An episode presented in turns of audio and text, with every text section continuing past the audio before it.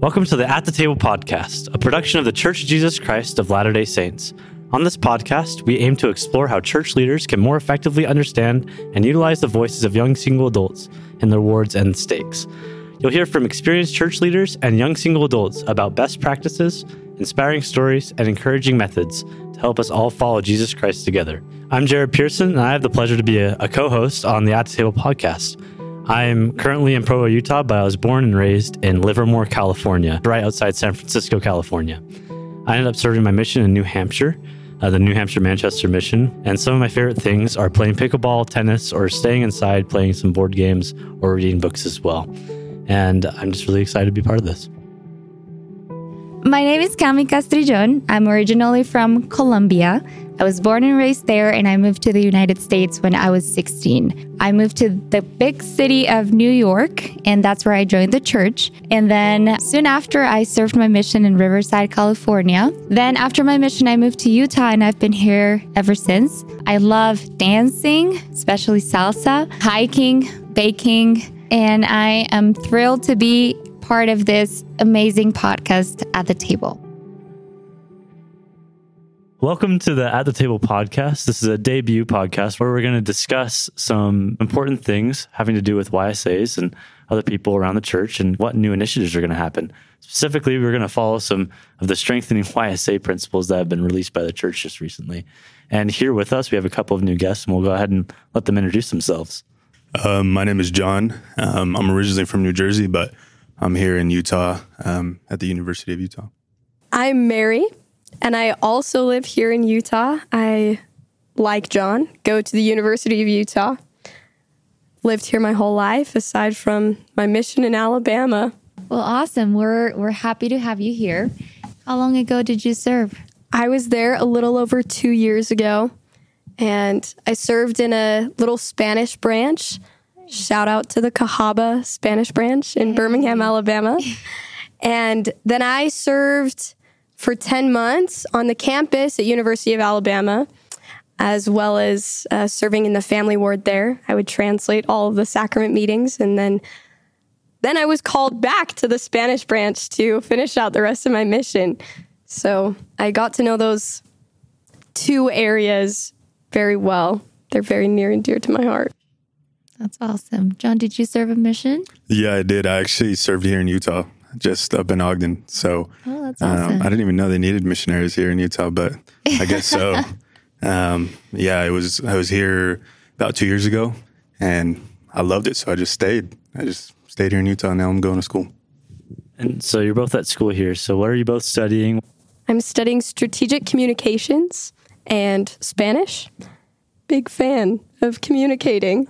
Maybe that's why I'm here speaking on a podcast. Um, my major is world languages and cultures. Um, for now, that's probably going to change. I don't know, but I've just always kind of had an interest in world languages and cultures. So that's what I'm doing right now. That's that's cool that you guys served missions and that you loved that and you moved to Utah and now that you're in um, in a YSA ward and stakes um, here, can you tell us a little bit of your experience here and how you've collaborated with other YSAs and how you've seen that you've been able to lead? Absolutely. I have done a lot within my ward um, specifically, but also within the Institute. And I know Institute classes look a lot different depending on where you are living, but basically just being able to gather with YSA has been hugely influential for my life, not just in the way that I've been supported, but in the way that I've been able to serve and connect with others around me. And that includes during COVID, um, during the time that we couldn't gather. I think that that time forced us to be really creative and to learn about what things really matter and what connection really is and how to make that time when you gather actually worthwhile. So, various things that I've done in my ward, like being on the FHE committee um, to just plan activities with my ward or even sporting events. um, we have gotten my ward to be one of the most uh, well attended out of the stake um, for all of our sporting events. We are absolutely terrible. We lose almost every game because we hardly get any playing time. Because for a nine person volleyball game, you maybe get 30 seconds of play time so that everyone can have an opportunity.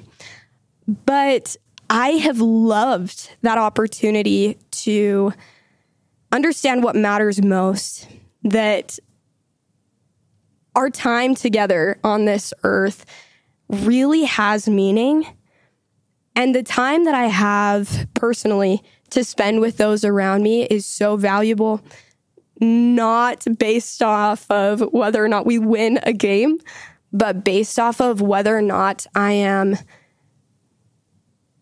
able to take advantage of this life that God has given me and to really connect with the sons and daughters around me.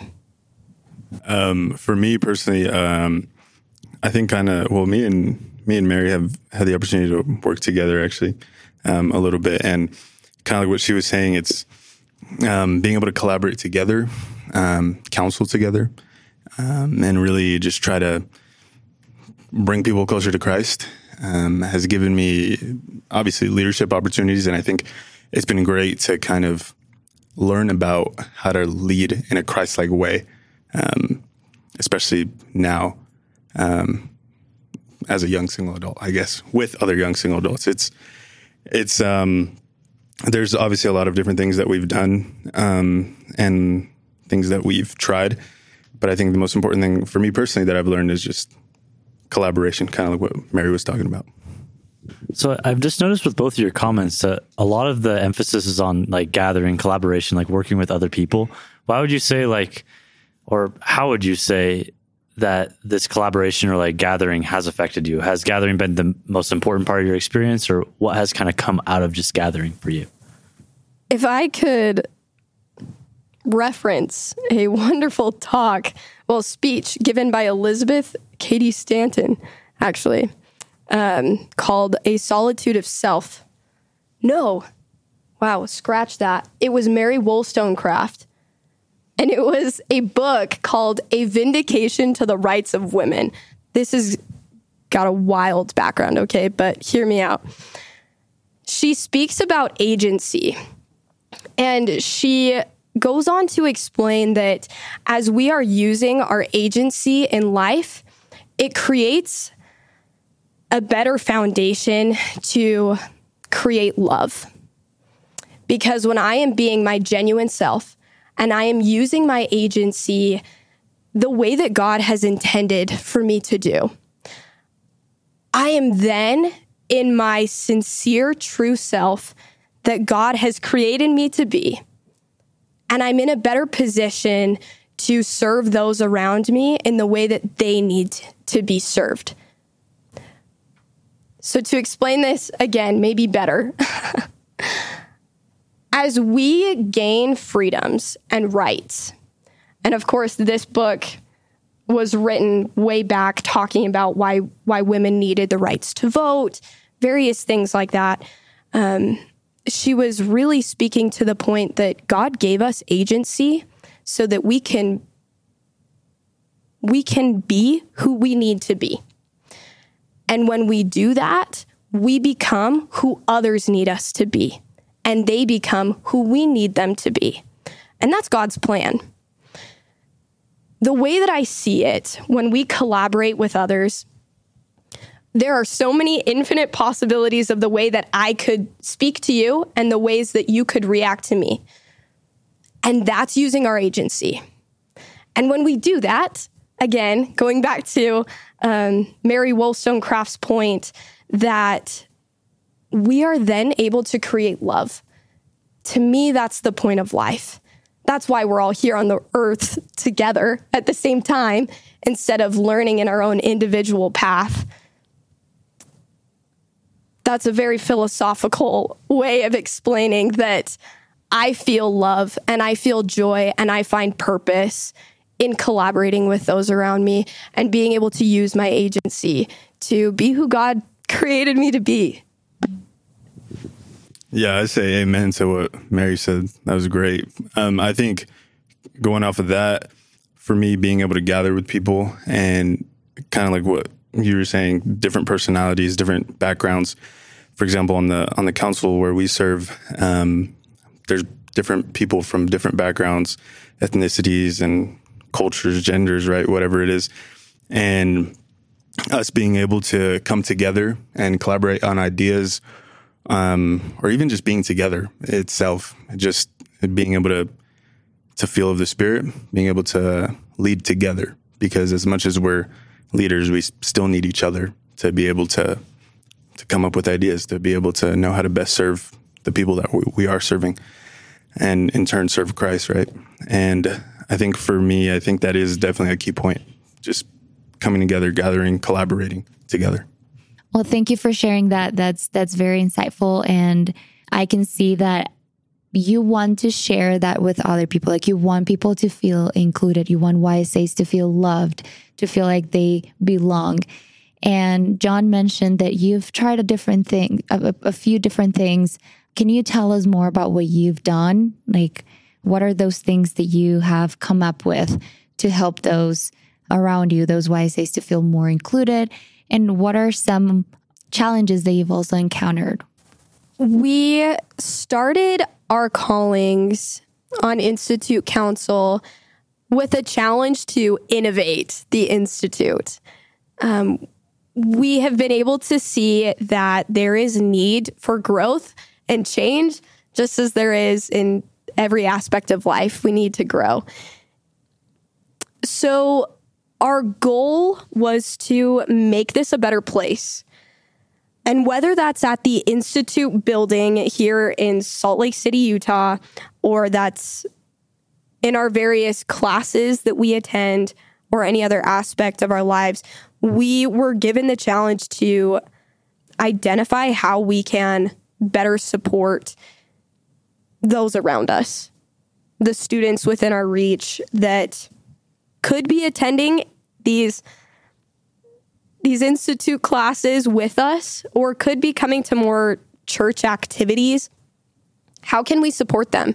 How can we make this a welcoming place where people will want to come and stay and bring their friends and feel peace and feel joy so we started off this year calling by holding some focus groups with various people, um, some that are currently here at the Institute that are in our community, some that have graduated, some that have left the church, some that are very active. And we wanted to get a wide variety of perspectives and hear what they had to say about ways that we could improve the Institute, what things they would want to see, and what things they thought others would want to see happen. Um, and pretty much as, as a result of that, um, just like Mary was saying, the goal was to innovate the Institute, um, but not just the Institute, but itself, but just kind of curriculum as well, like classes, what goes into classes, or um, what what are we learning as young single adults. And I think as a result of that, there have been a lot of changes um, in classes and classroom settings and different things of that nature.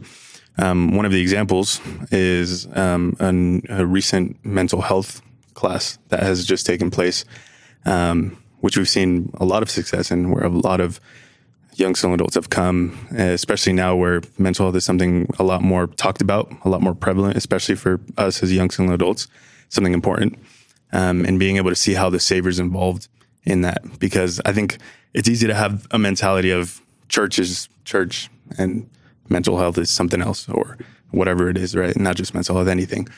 Um, but how to involve the Savior, how to involve the gospel in different things, or in your education as well. There's different, just as an example, there are things that are going on and happening as a result, especially of those focus groups that have happened earlier this year. All right. So talk to me more about the focus groups and like gathering all this data, like talking to people and understanding where they're coming from because that's a that's a very radically different process than just kind of deciding something and going with it. But you decided to talk to people and understand. So tell me about the process. Tell me how you listened, and tell me how that went. Well, we have several leaders at the institute that have various responsibilities, like being connected with those in the nearby stakes, being connected with those who have been attending institute classes in the past. Basically, we've reached out to anyone who has offered us contact information. Any touch points that we have had with them, we wanted to identify what that was like. What was their experience? And if they would be willing to help us understand how to make it better. So, everyone on the council, how many people do we have on our council? 16 people. We we divided up these focus groups. I think we interviewed about 100 and we asked them about their experience. Like I mentioned, and we had one person taking notes and one person asking questions. And before we held all these focus groups, we even had a full meeting just dedicated to how we can ask questions without leading the response to be what we want and how to take maybe some tough criticisms and not show emotion one way or the other if it was hurtful, but to take it and understand what that means and identify ways to make it better. And we we saw a lot of patterns within the responses and I think it's made a huge difference in the things that we've decided to do this year on our council. After you received those answers and you took action, um, do you feel like you're showing those people that they they have been heard? Uh, one of the ways, kind of like something that I mentioned earlier, is just implementing those things, um, uh, whether it's in the curriculum or um, structural things as well. There were some, um, there was a lot of patterns and themes, like Mary said. Um, some of those things were about the building it's, itself um, and about what goes on in the building and study rooms or whether it's um, food at the institute or whatever it is, and just actually implementing those things and taking that that data and um, a, a, lot of the things obviously are going to take more time um, with classes or or building things as well, like structural things. But I think just starting small um, and taking taking that, I guess the way I kind of think about it is it's just faith. You know, it's like belief in action. So we take what we believe is going to improve and we act on it. So just starting small and then just building from there. I think our council's attitude changed drastically by the fact that we became willing to hear any opinions and to listen, truly listen. I think that gave us a certain type of humility that has changed the attitude of the atmosphere within the building and outside of the building because we are wanting to learn and we are wanting to be better. This has become a place of belonging, which was a huge pattern that we saw of what the what the focus group attendees were wanting. They wanted to feel like they had a place where they truly belonged. And by the fact that we asked those questions, gave us the humility that we needed as leaders or faculty members in this church building to take a step back and recognize that we need to grow and we need to listen. But it also gave a voice and a purpose for people to pay attention to not just complaining about what things they don't like, but giving feedback to how things genuinely can be better. So we've talked a lot about changes and uh, shift in mentality in the in the general institute. How was it before, and how has it shifted? Like, what was the shift in this? Um, I think for me personally, um, before I was on the council or involved in the council or any of the changes, um, I mean, I still am a student here at the U and at the Institute building, but I was less involved in the leadership role in the council. Um, and for me, it was it was great. I loved coming here, but it was more of just a place to come here to just get an institute class done. That was pretty much it. Um, I met a couple people, but it wasn't really. I, I, I guess talking about belonging. I guess I just kind of just came just to feel the Holy Ghost, come into a classroom, sit down, see some other people, and that was kind of it. And I know that that's not the case for everybody, uh, but obviously with the focus on belonging and outreach, it for me it's changed a lot. Um, and now being on the council, just being able to see how there are different students and different young single adults here that are able to find that same thing that was here before the spirit, the classes. But there are so there's just so much more and kind of like going back to what I was saying, there are a lot of organizational changes and a lot of structural things that are happening, right? But I think in terms of belonging and outreach, um, along with those changes, it's just kind of brought a lot more. It's brought people together just because it's it is different. It feels different. Um, one of the things that we we were working on are just different. We call them student organizations, just where we come together. It's kind of, I guess you can kind of think of it as like a club, right? Um, just where guys and, and well, young adults, you know, men and women come together and just hang out pretty much along with feeling the spirit.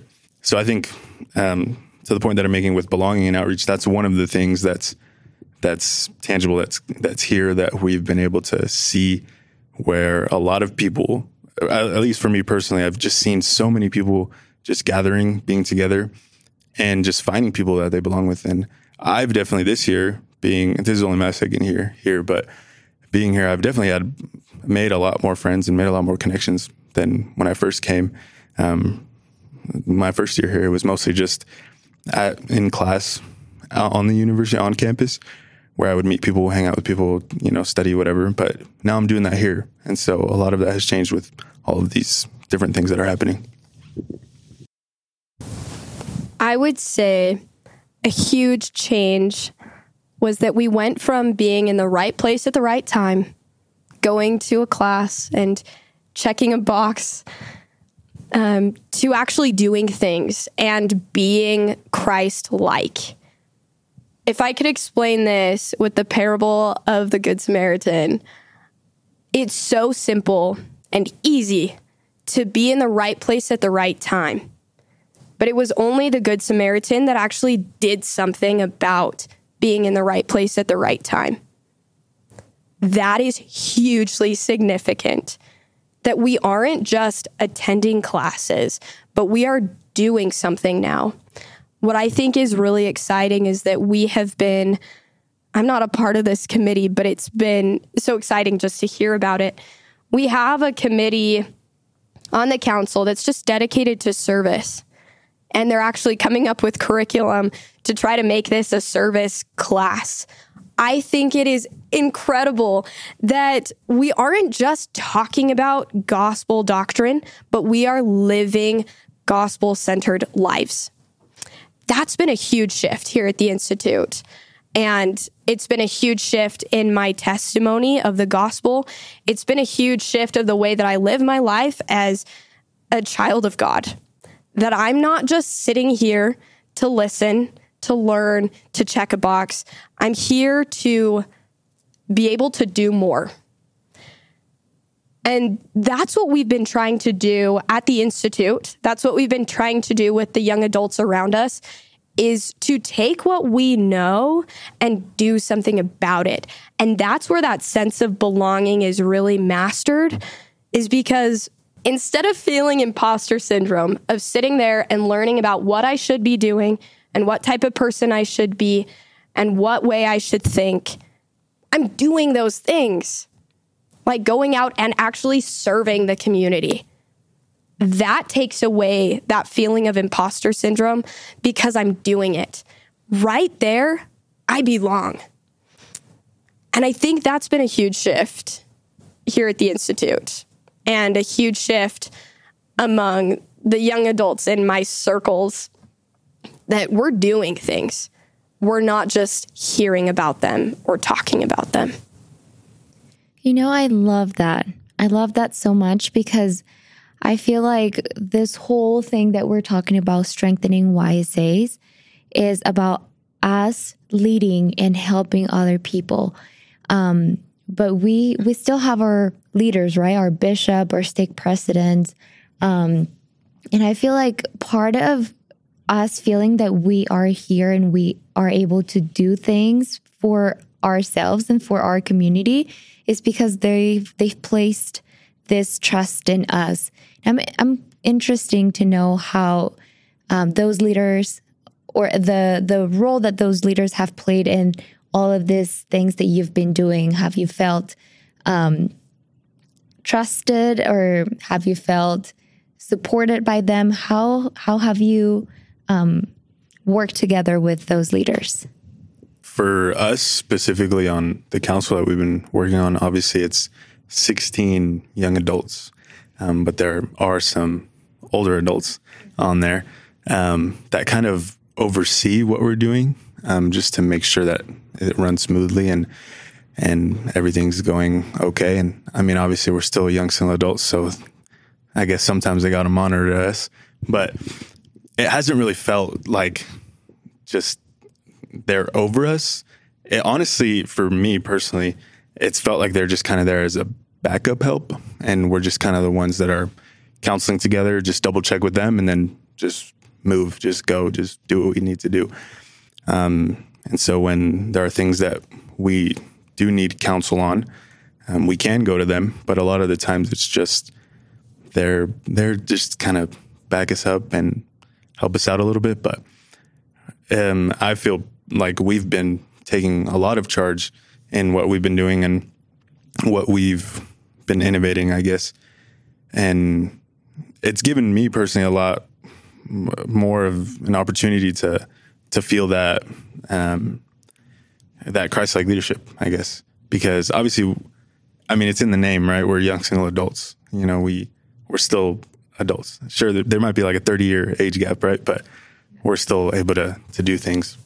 Big shout out to our advisors and the older older married adults that have supported us. I think what has been so cool for me to see is that their biggest concern with us is not that we will fail because they know that we will fail anyway because we're human beings. But their biggest concern is that we have the resources we need. I feel so trusted. That's been a huge blessing. We have incredible leaders. I can't praise them enough. They've been they've been our friends. No, and I I love that um, because I've had that experience too.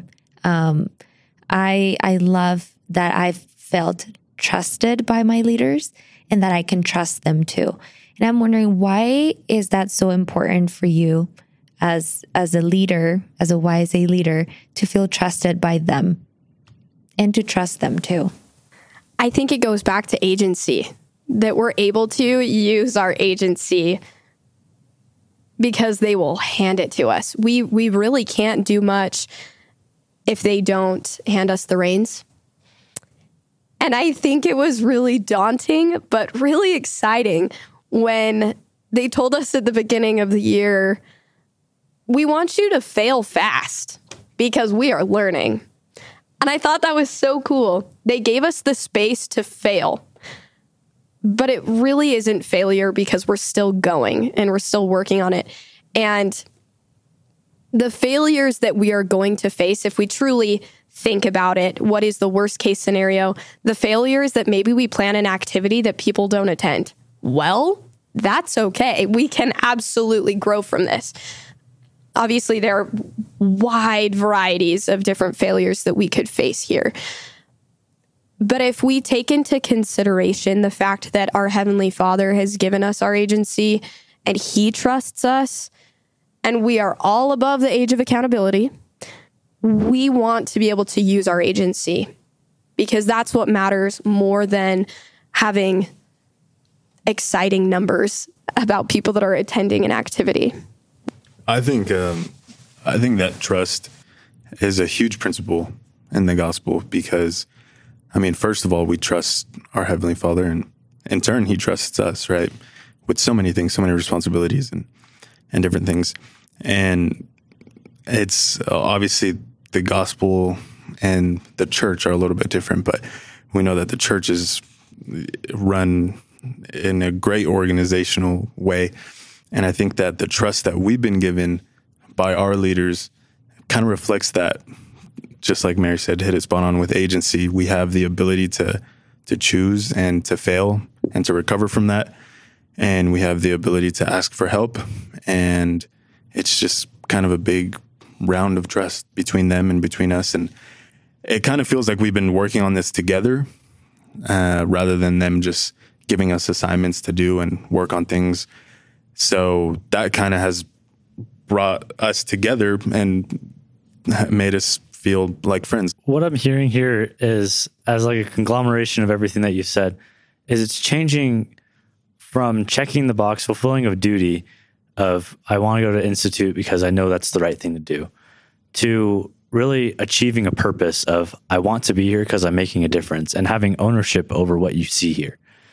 And that's such a big thing because exactly what you just said with agency and experiencing real agency, I guess, is the best way to put it because it's not necessarily the minor leagues, major leagues type of principle here. It's more about we are all part of the same church and we want to be an active part of this church not just put away into the closet to be remembered at some later date, you know? And with all of this, how have you seen your usage of agency and leadership roles affect your own membership in the church? How has it affected your testimony? I have way more joy. And there's a word that you kept saying that really just, I was listening to what you said, but I was also really just thinking about the word experience. And I think it's fascinating in this generation of way too much information always in front of our eyes that what really makes a difference for us, and I don't know if this is for our generation specifically because we have so much information in front of us and we sit maybe a lot more, at least a lot more than our pioneer ancestors did. Um, but I feel so much more. Like I, I have more emotion and more joy when I'm experiencing and I'm not just hearing. I've been able to sit my whole life through Sunday school lessons and I've loved them. I've had wonderful teachers in my life. But when I'm doing things, that that is part of the mortal experience. There, there's that word again. So I feel purpose and I feel joy because that's God's plan and it works.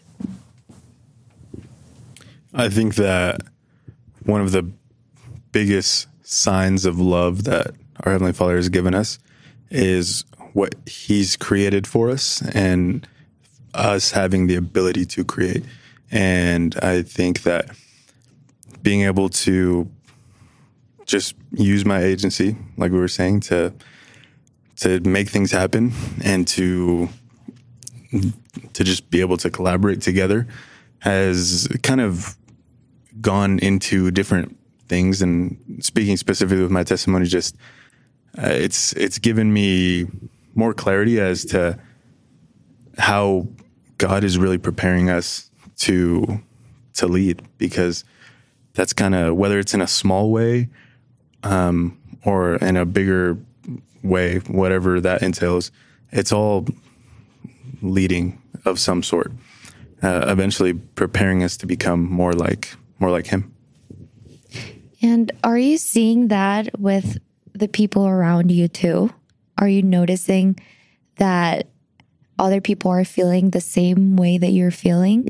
I'm curious because you mentioned, Mary, um, earlier that uh, you love seeing how others are also leading and they're coming up with this service council and all of this. And we're seeing how YSAs are being part of bishoprics now. Um, do you feel like all of that is um, allowing other YSAs to feel what you're feeling? Yes. I think it has been hugely significant that we are getting there. I don't think we're there yet completely. But I think what has been super exciting to see is that as you have young adults become a counselor and a bishopric, your leaders, those that you are looking to, are your age. That means that all of these ideas of what you have for your future, of being a leader, I'm a female. I, I don't plan to be in the bishopric ever. However, I do plan to be a leader in some capacity. Maybe that's in the nursery, but one day I will be a leader. And I think as I have seen other young adults become leaders now, I'm realizing that I have a capacity to do that now. So that changes my attitude. Instead of looking toward the future, I am acting right now. So I think that will happen more and more. And it is happening more and more, but it definitely changes as we see our peers be our leaders and recognize that I'm not looking up to this person as I'm looking down 30 years down the road. I'm looking up to this person and I can emulate them right now. And I I do that. We do that. Especially because those that are our age are just sometimes a little more relatable. So it's really easy to emulate those leadership qualities. I definitely agree with that. And uh, something that was coming to mind actually while Mary was speaking, um, for those of us that have served missions, obviously we know that there are um, leadership capacities um, uh, while we're missionaries, and they're fulfilled by those that are our age, right? Whether it's 18 or whatever, around 18 to 25, I guess, right? But um, for me personally, with my leaders as a missionary, I was super comfortable with them. And I think a lot of that had to do with the fact that they were with us. We were doing the exact same thing. And um, we were pretty much the same age, had very similar experiences. And I think a lot of that is kind of relatable to what's happening now in the church for example, with bishoprics or um, different different positions that were usually fulfilled by older people. Um, it does kind of give that feeling of commodity and and being able to be comfortable with with those people because we we are doing the same thing. We're we're young, we're single, and we're adults. You know, we're in school or we're working, whatever it is. Um, and so I think it's I think it's a great step. I love John's thoughts, and they make me think and I'm going to share this quote that had all the qualities to be a super cheesy quote on Instagram. But it said something like if you think about the goals that you have for yourself in 10 years and you try to complete them in two weeks, there's no way you'll do it. But you will be so much closer to those goals than you would be if you waited 10 years. And it's kind of cheesy. It's kind of one of those reach for the stars type things. However, it has a lot of truth to it. And I think that says a lot about our experience as young adults. If we're imagining who we want to be in 10 years, but we wait 10 years to be that person, we're missing out on who we could be in two weeks. And in two weeks, we're not going to be the person that we want to be in 10 years. But again, we will be so much closer to that person. And I think when we're seeing young adults being the person that we thought we would be in 10 years, it really accelerates our progression in this life. And I want to be the best I can be. I just, I do. I'm not going to be great always, but I know that I can be better. And if I'm given that motivation, I'm going to be better. So what I'm hearing right now is also kind of a shift from just come and see, come and see how we do it to come and belong, come realize that you are also a part of this. And I really like what you both have said about it's kind of allowing you to see yourselves in the future and see yourselves grow in a lot of different ways. And part of that growth just being, hey, I want to be a leader now. I want to see what it's like on the other side. I want to help people and not just be helped. And I don't really want to be a project. I want to help, you know?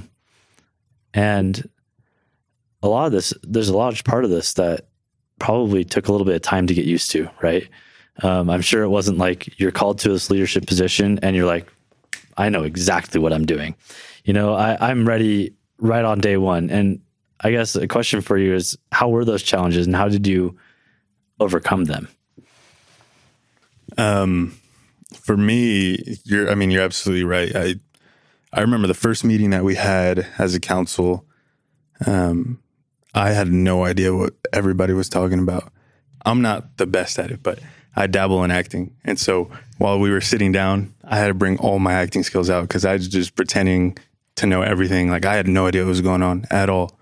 And so, but I mean, I guess that's part of the failure, you know, just I, I didn't know what was happening at all. And uh, I mean, we spoke about imposter syndrome a little bit earlier. Like that was probably one of the biggest times where I felt imposter syndrome because we're talking about innovating institute worldwide and breaking down walls and building, I don't know, a whole bunch of things in here. And I, I guess I just, I was just thinking like, why me? Like, why right now? You know? But, um, I think that, I mean, it was just a growth process and it was just line upon line, precept upon precept to borrow from Nephi's words. And um, as we've been able to, again, come together, collaborate, do things together, we've been able to help each other.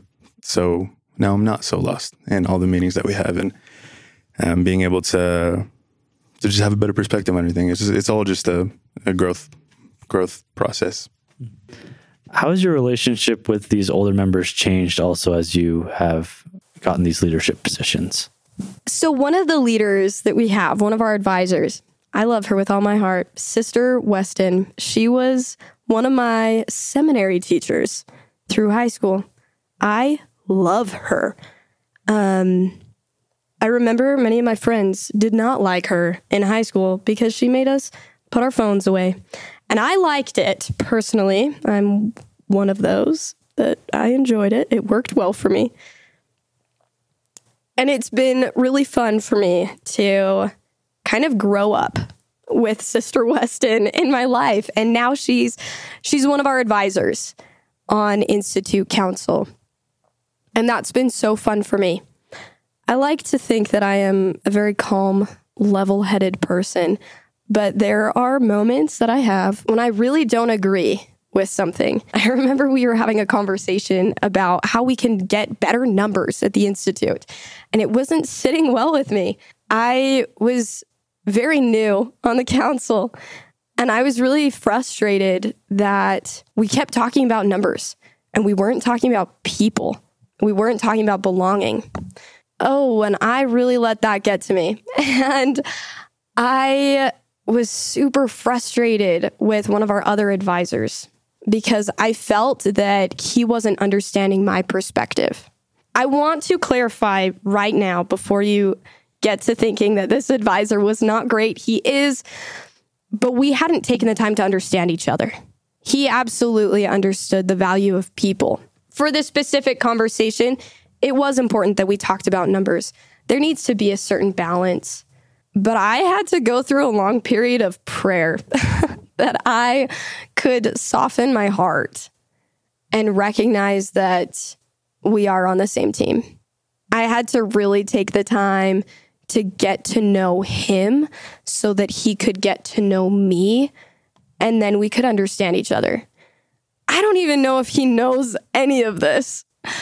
He probably could see my facial expressions and and notice that I was pretty frustrated, but I've since experienced a huge change of heart as I have allowed him to get to know me and I have taken the time to get to know him.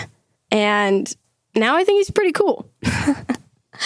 um, I don't spend a lot of time with him, but I have a lot of respect for him. And he has shown so much respect for me. And that was a huge challenge for me, feeling like maybe I didn't even deserve this calling, that I couldn't see the way that he saw. I think uh, for me, kind of like I was mentioning earlier, um, or I guess we were talking about earlier, how a lot of these older leaders have really become our friends.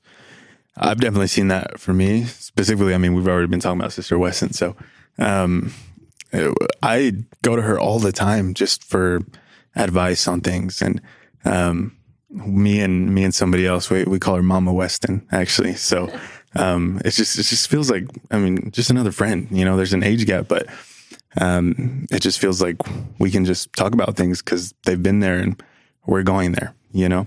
Um, and also with uh, the other advisor that we have, um, talking to him as well. And just, I don't really see them as institute teachers or advisors anymore. It's just kind of like we're just doing this together. We're, we're trying to work on one goal, um, just as, as friends, as people.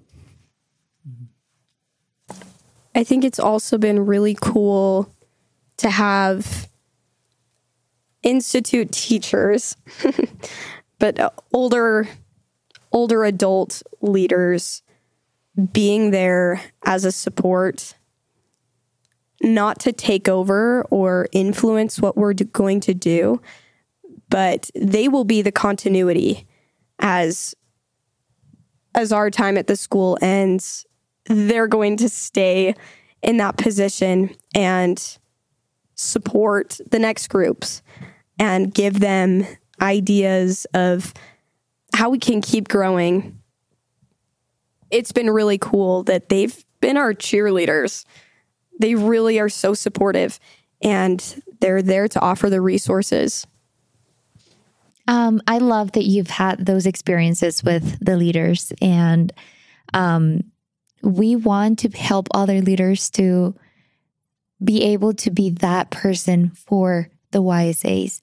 And I'm wondering what would be a word of advice for those older leaders? What would you tell them that they could do or or say to their YSAs so that they can build these great relationships that you've been able to build with your leaders? I think sincerity is huge. What makes a huge difference in my relationships with older adults is when I can see that they are sincere. So be sincere in the way that you see things. I think for me, um, I think people all over, but I think now, especially with young single adults, I think there's just a need to be listened to. Um, uh, just being open to listen to whether it's new ideas, whether it's feelings, whatever it is, just being able to listen. And I think that's what's made a really big difference with my relationship with my adult leaders is although there are huge differences um, between when we grew up or where we grew up or whatever it is, just being able to be listened to, not just heard, but um, being able to be taken seriously and just just being supportive, you know. But I think it all comes back to to listening because that's what I think for me has helped me feel loved, feel appreciated, and and respected too. So to conclude, do you have any final messages or encouragement that you can offer leaders who are trying to help YSAs in their own wards and stakes? You are here for a reason. I firmly believe that. And that's true for the young adults. That's true for the older adults. God has placed us here together. I know that that's true. And I've seen that there are so many blessings of joy because of it. As you pray and as you seek personal revelation and as you seek to get to know those around you, truly know them and love them, things will come naturally because there is a reason and God wants you to know that reason. I would 100% agree with what Mary said. Old married adults, young single adults, whatever it is, we're as much needed as ever now to work together. That would be my message, I guess. We're needed in the gospel, we're needed in the church together. We need to have that collaboration and to have that spirit and or feel the spirit together to be able to help those that are around us.